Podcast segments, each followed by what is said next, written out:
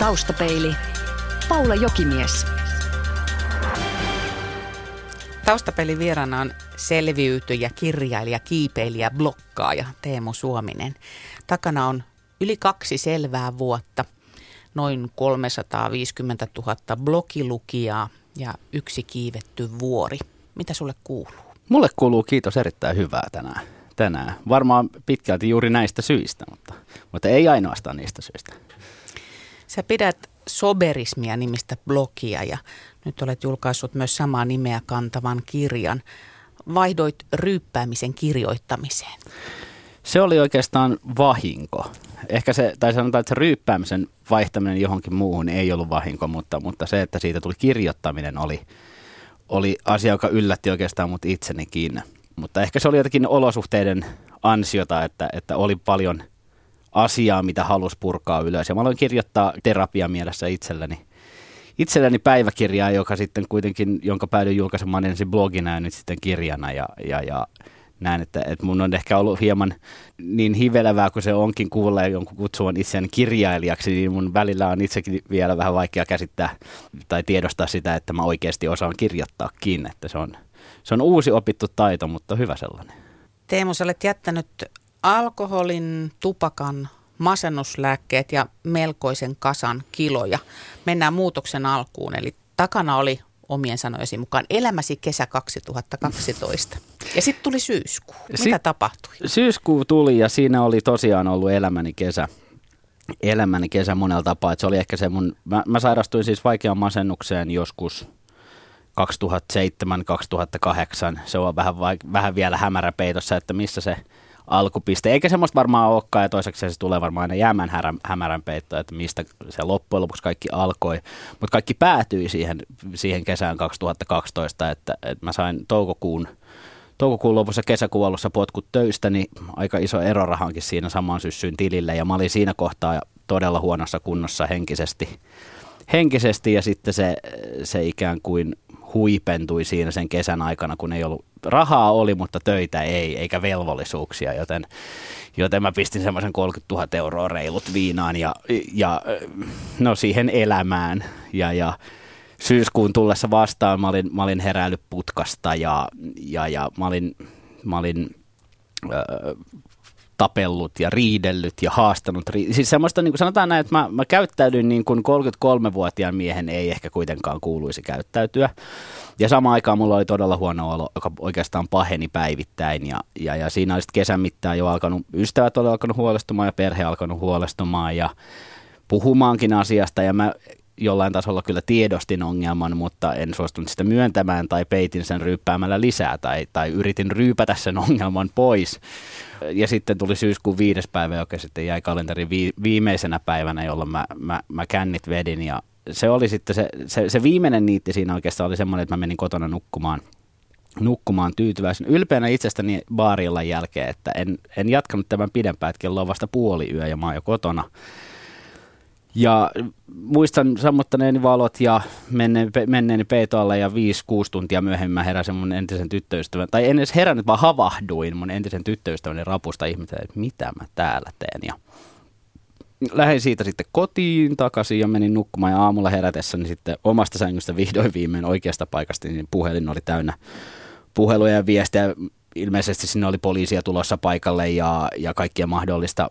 Ja ex-tyttöystäväni oli ollut peloissaan soitellut ystäville, että tulkaa auttaa, että, että täällä tapahtuu omituisuuksia. Ja yksi rakas ystäväni laittoi sitten viestiä, että nyt on aika lopettaa, että nyt sun pitää tehdä jotain. Että, että tota, öö, ja me sovittiin, että mä oon mä sanoin silloin sitten, sitten siihen, siihen vastasin viestiä, että mä haluan lopettaa, että mä tiedän, että nyt tämä on mennyt liian pitkälle. Että mä, mä lopetan ensi viikonlopun jälkeen. Et siinä oli jotkut bileet vielä tulossa, mihin piti muka mennä. Mutta sitten hetken jotenkin mietittyäni ja keräiltyäni sirpaleita kasaan, niin, niin tajusin, että ei mitään ensi viikonloppuja eikä huomisia. Että kyllä tämä loppuu, tämä pitää lopettaa ja loppuu nyt. Ja me sovittiin silloin, että mä oon loppuvuoden selvinpäin, koska mä en, mä en oikeastaan tiennyt, mihin mä oon ryhtymässä. Mä tiesin vaan sen, että, että se, se, se juominen on lähtenyt käsistä ja, ja kaikki, mitä se aiheutti, vaan pahensi tilannetta, että nyt piti laittaa jonkinlainen niin kuin, su- este siihen ainakin hetkeksi, mutta tota, siitä se sitten lähti se, se, se vyyhti oikeastaan vyörymään sit siihen suuntaan, että, että tota, nyt ollaan reilu kaksi vuotta oltu, oltu selvinpäin ja nyt mä uskallan jo sanoa, että varmaan tuun olemaan loppuikäni loppuikäni selvinpäin, että mun ongelma oli ehkä enemmän, tai siis mä oon sanonut sitä, että mun, mun sairaus ei ollut alkoholismi, mun sairauteni oli se masennus, jota mä ruokin sillä alkoholilla. Mutta sehän on vähän semmoinen munakana juttu, että, että masennus ajaa monet juomaan ja taas juominen pahentaa masennusta. Sepä se just näin, että, että, että mä, mä hoi, sillä hoitaa oireita, jo, joita samalla pahentaa seuraavaa päivää ajatellen ja näin. Ja, ja sitten hyvin pian, sit kun mä tavallaan ti, aloin tiedostaa sen tilanteen, että, että okei toi viina nyt ei ollut se itse ongelma, vaan tämä masennus, mutta mä tajusin myös sen, että mä en pysty siihen masennukseen oikeasti tarttumaan ja yrittää alkaa sen kanssa niin kuin taistelemaan, jos se viina on siinä välissä ikään kuin hämärtämässä mm. sitä, sitä koko todellisuutta. Ja siitä se sitten lähti, lähti, että mä tartuin sitten eka kertaa oikeastaan sen masennuksen niin kuin sarviin ja aloin vähän sitä rodeoa siinä ratsastamaan ja siinä, aika pitkään siinä meni sitten toki, toki sen nujertamisessa, mutta se ei olisi onnistunut, jos mä en olisi sitä, sitä syyskuun viidettä silloin kokenut ja korkia silloin kiinni laittanut. Mutta onko se sulle tärkeää, että sun diagnoosi oli sen masennus? Onko se jotenkin niin kuin hyväksyttävämpää, että sä et ollutkaan alkoholisti, vaan masennus ajoi sut alkoholistiksi? Ehkä joo. Tavallaan joo. Siis sinänsä se on ehkä lohdullisempi. Se on semmoinen, että se, se, se on helpottanut mun itse itseni ymmärtämistä, koska, koska jotenkin masennukseen – Masennus on sairautena semmoinen, että se voi osua ihan keneen tahansa, koska tahansa, millä tavalla tahansa ja jokainen sairastaa sen omalla tavallaan jolloin sitten näin jälkikäteen ajateltuna mä oon ehkä anton, pystynyt antaa itselleni enemmän armoa sen, sen sairauden edessä, koska mä tiedän, että se on semmoinen, että se on tullut jostain. Mä en ole ehkä voinut sille mitään ja, ja, ja sitten kaikki asiat, mitä mä oon se, niin kuin silloin vuonna 2012, 2011, 2010 tehnyt. Ei niin kuin, että mä sysäisin vastuuta sivuun, mutta mä ajattelen sen nykyään niin, että, että, että se oli sairas mies, joka niitä asioita teki, joten, joten olen voinut antaa itselleni anteeksi kaiken. Mikä merkitys on sillä, että sä oot tehnyt tästä kaikesta julkista? Onko se hankalampi lipsua, kun niin monta silmäparia tietää sun vaiheista? Ihan varmasti. Kyllä se, se oli osa, mä, mä, en, mä, mä en edelleenkään ihan tarkalleen tiedä, miksi mä siitä julkista silloin tein. Et ehkä, se, ehkä se oli just toi, että, että että niin paljon, jos, jos mä alan puhua tästä julkisesti, niin silloin mulla ei ole varaa alkaa retkahtamaan uudelleen. Tai sä joudut vaihtaa ainakin jonkin toiseen maahan. Juuri näin, juuri näin. Ja sitten, tota, ja sitten ehkä se, sen julkitulon tai julkisuuden, koska mä olin myös onnistunut piilottamaan tämän kaiken. Ennen kesää 2012 mun perhe ja suurin osa ystävistäkään ei tienneet, tienneet missä, mä, missä mä menen. Että ehkä ex-vaimo korkeintaan tiesi, koska hän oli joutunut ikään kuin tämän mun sairauden pahimmaksi uhriksi. Ex-vaimo ja ex-tyttöystävä, niin, niin tota, äh, mutta mä luulen, että sen julkitulon yksi ajatus oli myös se, että, että mun on pakko alkaa puhdistaa pöytää olemalla kerrankin rehellinen. Et mulla oli, oli kuitenkin semmoinen korttitalo ehditty rakentaa siinä matkan varrella, joka huojui ja huojui ja huojui, mutta mä sain sitä pidettyä pystyssä. Ja sitten kun se alkoi sortumaan, niin sit, siinä ei enää ikään kuin selittelyt auttanut. Joten oli helpompaa vaan tulla kaiken kanssa julki, kertoa kaikille. Se oli ehkä semmoinen niin kuin, ikään kuin avoin tunnustus. Tunnustus vaan, että mä tiedän, että asiat ovat menneet päin honkia. Mutta sitten se alkoi ruokkimaan itse itseään, että sen jälkeen yhtäkkiä mä aloin saamaan hirveän paljon palautetta niistä kirjoituksista ihmisiltä, jotka on kokeneet samaa tai kokevat samaa tai joiden läheisillä on samantyyppisiä asioita. Ja sieltä alkoi tulla ihan hirveän määrä, määrä viestejä ja semmoiset kiitos, että kirjoitat tästä aiheesta. Ja se sitten ikään kuin ajo, motivoi ainakin jatkamaan sitä ja varmasti myös niin kuin tekemään loppujen lopuksi ton, ton soberismia kirjan. Että että sille ikään kuin tuntui olevan kysyntää, koska jollain tavalla viina meitä kaikkia koskettaa ja, ja, ja masennuskin tässä maassa yllättävän montaa.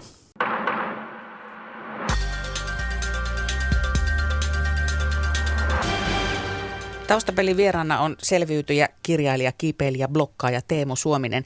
Niin kuin sä tuossa sanoit, niin aika moni näiden samojen asioiden kanssa kipuilee ja heiluu sillä rajalla, että onko mennyt liian pitkälle mutta ei oikein tiedä. Ja sä tuossa kerroit, että sulle ystävien painostus tai tuki oli tärkeää. Eli voidaan käyttää sitä mm, lievästi sanaa ehkä interventio, eli puuttuminen asiaan. Uskotko tällaisen intervention voimaa vai, vai onko se niin, että se muuttumisen halu on susta itsestäsi kiinni? Se on, kyllä se on täysin itsestä kiinni. Et intervention voima on ehkä siinä, että, että kun joku sanoo sulle ääneen, että nyt jumalauta jätkä, niin kyllä meistä jokainen sitä tavalla tai toisella kuuntelee, vaikka ei haluaisi sitä myöntääkään. Et kyllähän mäkin oli aluksi, kun ystävät ja perheet tuli mun luo asian tiimoilta, niin, niin se, se alkureaktiohan oli semmoisia, että ei pidä paikkansa, pitäkää huoli omista asioista, niin älkää puuttuko mun elämään, kaikki on ihan hyvin. Mutta samaan aikaan kuitenkin tiesi, että, että nyt mä valehtelen mun läheisillekin jo. Että ehkä se intervention voima on enemmän siinä, että sä alat ymmärtää paremmin, mutta kyllä se loppujen lopuksi muutos lähtee vain ja ainoastaan itsestä, että jos ei itse halua muuttaa jotain, jos ei halua muuttaa itseään, jos ei itse halua lopettaa, niin ei se tule onnistumaan. Et multa on paljon nyt kysytty viime aikoina, että mikä on se mun yksi ohje ihmiselle, joka heiluu siinä rajalla, että ei tiedä niin kuin näin, niin mä, mä, oon, mä oon ikävä kyllä todennut, että ryyppää niin paljon, että törmäät siihen seinään. Koska sitten kun sä törmäät siihen seinään, niin sit sä tajuut, että sä et halua siihen enää uudelleen että, että niin raadulliselta kuin se kuulostaakin. Niin, Joo, se on kieltämättä aika raju neuvo. Joo, ei se varmaan niin kuin kaikkien A-kerhojen niin kuin ohjesäännöstä ole, mutta näin niin kuin oman kokemuksen pohjalla ainakin se oli niin, että ei, ei, mutta olisi voinut lähettää ties mihin kerhoihin ja saarille siinä kesän aikana, ja mä en olisi silti varmasti uskonut sitä ennen kuin vasta itse tiedosti sen, että, että nyt on pakko tehdä jotain. No kun sun blogias on lukenut, niin huomaa, että ei se aina niin helppoa ole ollut juhlat ja juominen on Suomessa jotenkin semmoinen liitto, jota on hankala vastustaa tai siitä on hankala pyristellä irti. Kuis monta katkeraa keskustelua olet joutunut itse kanssa käymään, että tässä ollaan. Ja... Se on ollut hassua sinänsä, että, että mä jotenkin seison niin täysin nyt sen takana, että mä en enää juo. Ja mä tiedän sen, että mä en juo ja miksi mun ei pidä juoda ja, ja, ja lähteä siihen ruljanssiin uudelleen, joten mä oon niin tehnyt rauhan sen kanssa se ei ole taistelua tai katkeraa keskustelua, se on enemmänkin surua, mitä mä koen monesti juhlissa. Viime kesänä oli yhdet, yhdet rakkaiden ystävien häät ja siellä se jotenkin iski todella pahasti muuhun semmoinen, että, että, että mulle ei ole yhtään kivaa. Ja se ei ole näiden muiden ihmisten vika, vaan se on niin kuin tästä mun omasta ikään kuin oma vikani. Että mä varmasti pystyn, mikään ei estäisi mua menemästä sinne mukaan tanssimaan pöydille ja, ja, ja näin, mutta mä en pysty siihen. Siihen, siihen on se semmoinen lukko, mikä meillä suomalaisilla ikävä kyllä aika monilla tuntuu olevan.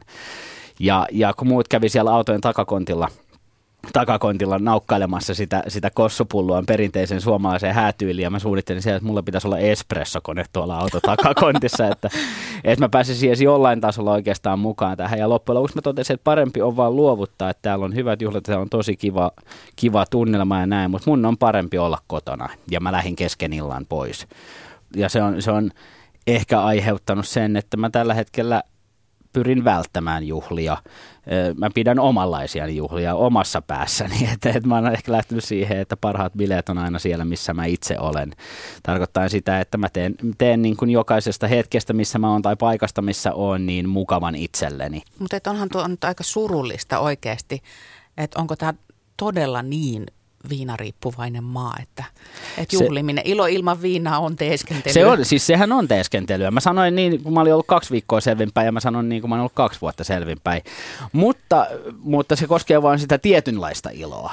Sitten sen jälkeen, kun luopui siitä viinasta, ja, ja siitä ilosta, niin oppi alkaa tunnistamaan niitä muita ihan eri tavalla. Että, että mun ilo on se, että mä oon katsomassa auringon nousua jäillä, mikä, mitkä on ihan valtavia hetkiä pienelle ihmiselle ja, tai, tai, tai kun mun poikani tekee maalin jalkapallossa tai, tai mitä tahansa, siis semmoisia, että tämmöisiä asioita mä en oppinut ar- osannut arvostaa tai kunnioittaa silloin, kun mä hain ainoan iloni viinasta.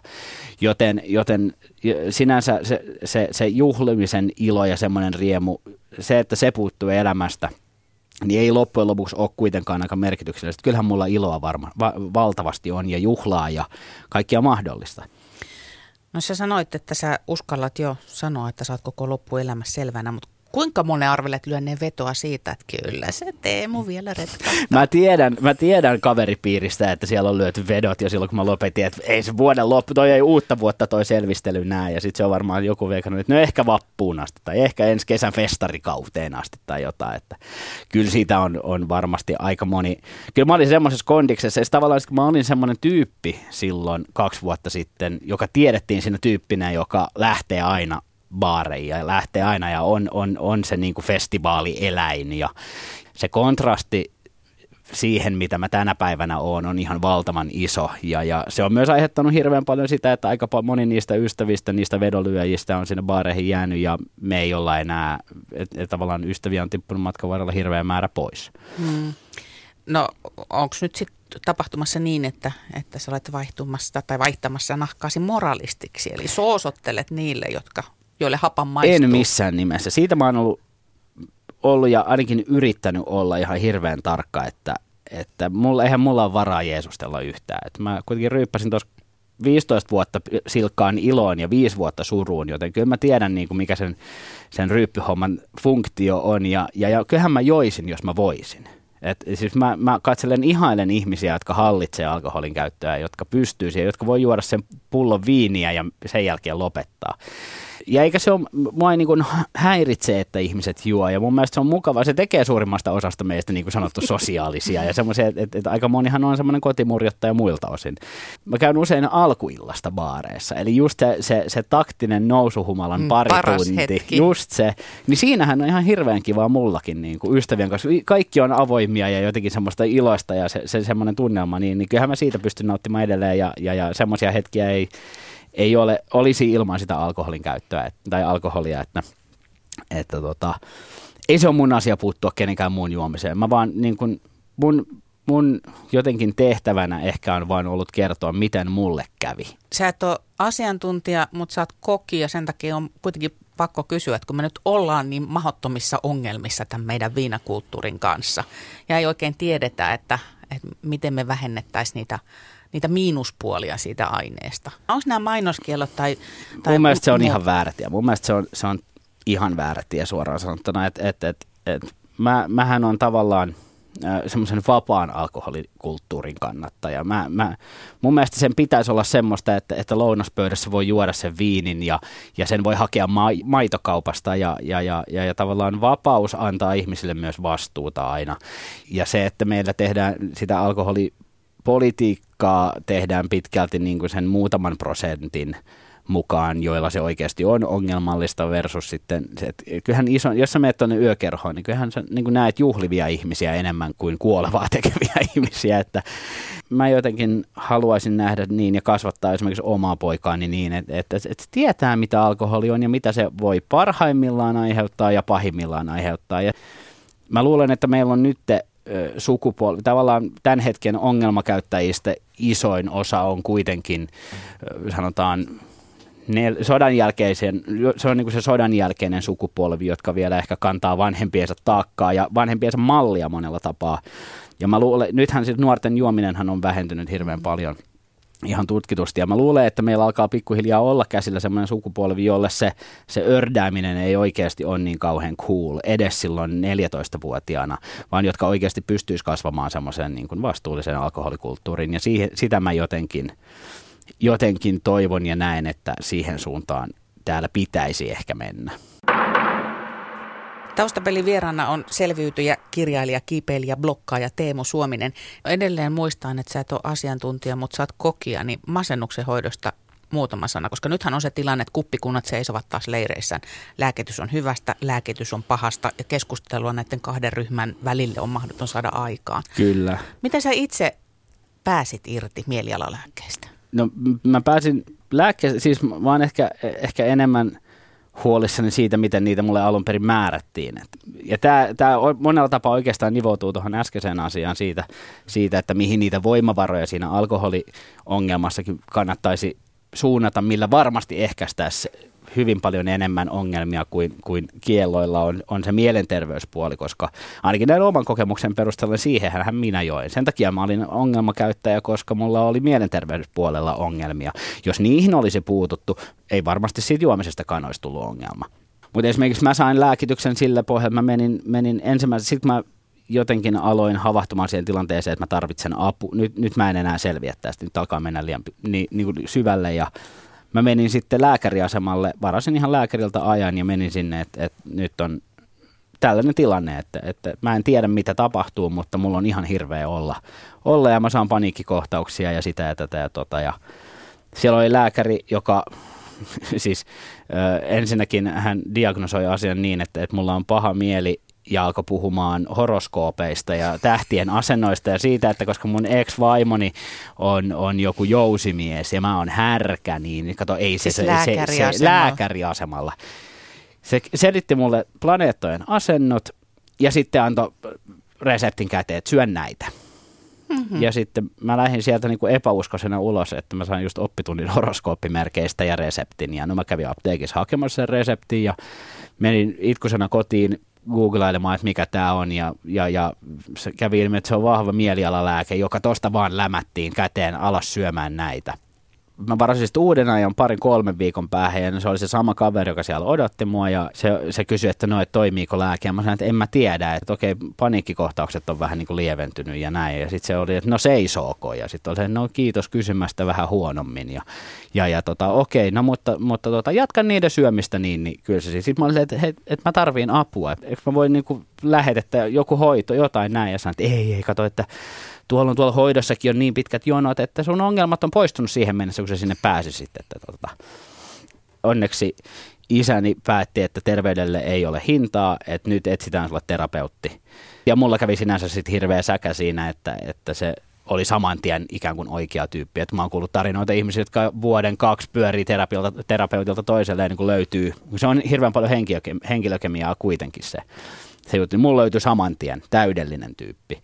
Ja, ja nyt tästä on nyt neljä, viisi vuotta aikaa, niin mä voin kyllä sanoa, että ilman terapeuttia niin en varmasti tässä olisi. Että, että, mutta niin sä kysyit lääkityksestä ja siitä, että niin kuin hyvä ja vai huono, niin kyllä mm. taitaa tutkitustikin olla niin, että, että terapian ja lääkityksen yhdistelmähän on, on toimiva. Että eihän se lääkityshän ei, se ei tee itse sairaudelle yhtään mitään, se poistaa oireita.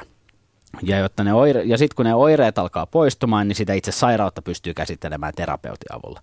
Mutta jos ihmiselle lyödään lääkeresepti käteen ja lähetetään kotiin, niin se syö vaan siihen oireisiin. Ja sitten kun se, se, se mielialalääkitys on siitä inhottava aine, että se poistaa monia tunnetiloja sekä, sekä hyviä että huonoja, jolloin sitten se jotenkin ajatusmaailma harmautuu sellaiseksi massaksi, se tavallaan lamaannuttaa aika paljon. Ja sitten jos ihminen syö niitä ilman minkäänlaista seurantaa, niin, niin ei se nyt hyvästä voi olla. Ja siihen kun sä lisäät vielä sen viinajuon, joka sitten, jolla sä haet tavallaan jonkinlaisia huippuja niissä mm. oloissa ja näin, niin se on, se on aika, aika kohtalokas yhdistelmä. Kiksit on jostain saatava ja joillekin elämänmuutoksessa auttaa Jeesus. Sun kohdalla se taitaa olla – yhtenä tekijänä Mount Elbrus muun muassa. Kyllä, siis kyllä mulla se kiksien saaminen, mä huomasin, mä aloin liikkumaan hirveästi silloin sitten lopetettua juomisen ihan oikeastaan puol vahingossa. mulla ei ollut minkäänlaista ajatustakaan urheilua. Mä en ole koskaan urheillut. Mä olin sehän satakiloinen klöntti silloin. Ja en mä, niin kuin, mä, mä oon lumilautellut nuoruudessani ja skeitannut paljon ja näin, mutta en ollut pitkäänkään tehnyt mitään. Sitten kun siitä alkukrapulasta ikään kuin pääsi, niin huomasin, että mulla on energiaa ihan valtava määrä. Ja se on pakko käyttää johonkin. Ja se alkoi ihan vaan siitä, että mä aloin käymään kävelyillä, koska se, se tuuletti mieltä ja tavallaan raittiin ilman vaikutus mielenlaatuun. Sitä ei vaan voi niinku korostaa tarpeeksi, että miten paljon ulkoilma auttaa. Ja mä oon aina ollut luontoihminen ja, ja par, vanha partiolainen ja näin. Niin mä olin vuoden verran ollut selvinpäin, kun sitten tuli yhdeltä kaverilta, kaverilta kutsu, että, tai tuli, että hän on päättänyt lähteä kiipeämään Euroopan korkeammalle vuorelle. Ja, ja eihän ollut mikään vuorikiipeilijä itsekään. Me oltiin itse asiassa aika pitkälti vihamiehiä. Ja sitten mä olin vaan että no okei, hei, tosi siistiä. Ja se sanoi, että, ei, että, että oikeasti, että jengi aina vaan puhuu ja puhuu, että joku päivä mä vielä teen ja joku päivä näin. Että hän on päättänyt lähteä, tuota, että ensi vuonna, ensi vuonna hän kiipeää Euroopan korkealle vuorelle, että lähde mukaan. Jos mä mukaan, mä niin varmaan työntää mut johonkin railoon, että tässä on nyt joku niin kuin salajuoni taustalla. Ja mä oletin myös siinä vaiheessa, että me ollaan lähes Mont Blancille Ranskaan, koska ainakin koulussa opetettiin, että Mont Blanc on Euroopan korkein vuori. Ja sitten sanoin, että ei, ei, ei, kun Venäjälle Mount Elbrus, että se on kilometri korkeampi vielä kuin Mont Blanc, ja mä Elbrus koskaan kuullutkaan. Ja... No sitten jossain vaiheessa kuitenkin sitten Marko palasi asiaa, että, että syyskuun alussa pitää päätös tehdä, että lähetkö mukaan. Ja sitten sit se jotenkin, mä aloin miettiä, että ehkä toi olisi se semmoinen kulminaatiopiste kuitenkin kaikelle, että, että tarinassa, tarin, tar, tarina tarvii jonkinlaisen niin lopun tai huipennuksen tai mikä se sitten onkaan. Ja, ja, ja sitten mä olin, että no okei, että mä lähden mukaan.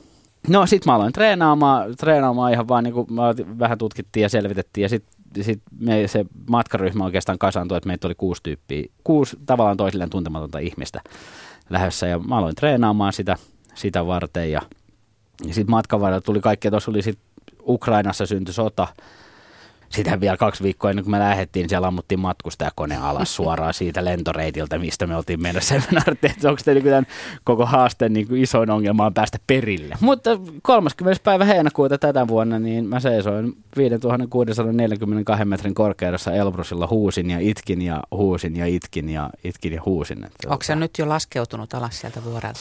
En. en. Siis kyllä, kyllä se niin on, että osa musta jäi sinne vuorelle ihan varmasti, eikä tuu sieltä ikinä alas. Et, että, ja se on ehkä se suurin asia, mitä siellä ymmärsi jossain pilvien yläpuolella ollessa, että mä en oikeastaan ole yhtään mitään. Kukaan meistä ei ole yhtään mitään. Tämä vuori tekee ihan mitä se haluaa ja, ja me mennään sen mukaan. Että, että tämä ilmasto, nämä olosuhteet voi murskata mut hetkessä ja se on ihan sama kuinka kova jätkä sä oot tai mitä sä oot elämässäsi tehnyt, paljon sulla on pankkitilillä rahaa. Että tavallaan se, se oli semmoinen jonkinlainen havahtuminen siihen omaan pienuuteen. Mutta sä et ole selvästikään vielä vakuuttunut, koska sä aiot mennä tekemään tätä uudelleen ja uudelleen.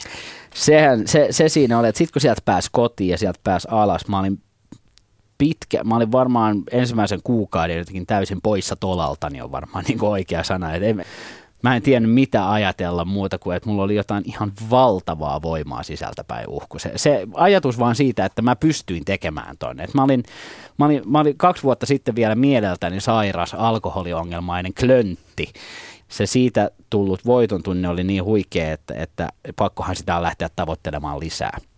Lisää ja nyt no, vuoden päästä syyskuussa lähdetään Kilimanjarolle ja, ja, ja siitä, sitten, siitä sitten eteenpäin – vuori, vuori kerrallaan. Tar- tavoite olisi, että ennen kuin mä täytän 45, niin se, se Everestinkin huippu olisi sitten käyty hakemassa. Ja tässä on matkan varrella kaiken näköistä harjo- harjoitusreissuja, että mä lähden kolmen viikon päästä Ranskaan treenaamaan ja, ja, ja näin. Mutta että toi on niin älytön, älytön haaste itselle toi Seven Summits, kaikkien maanosien korkeimpien vuoren huippujen kerääminen, että pakko sitä oli lähteä te- toteuttamaan. Taustapeilin Vakio Viitonen. Teemu Suominen, mitä muistat lapsuudestasi?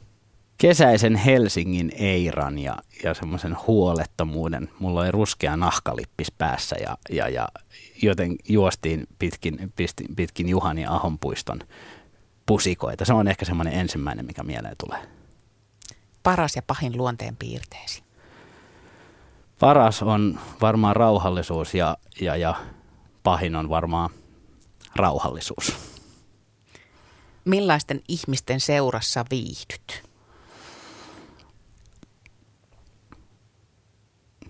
Mukavien. En mä tiedä. Mä viihdyn ihmisten seurassa, jotka ei odota liikoja. Missä olet mielestäsi onnistunut parhaiten? Isyydessä. Millainen on toistaiseksi toteutumaton haaveesi? Tavallinen, tylsä, mukava, harmaa arki. Taustapeili. Radiosuomi.fi.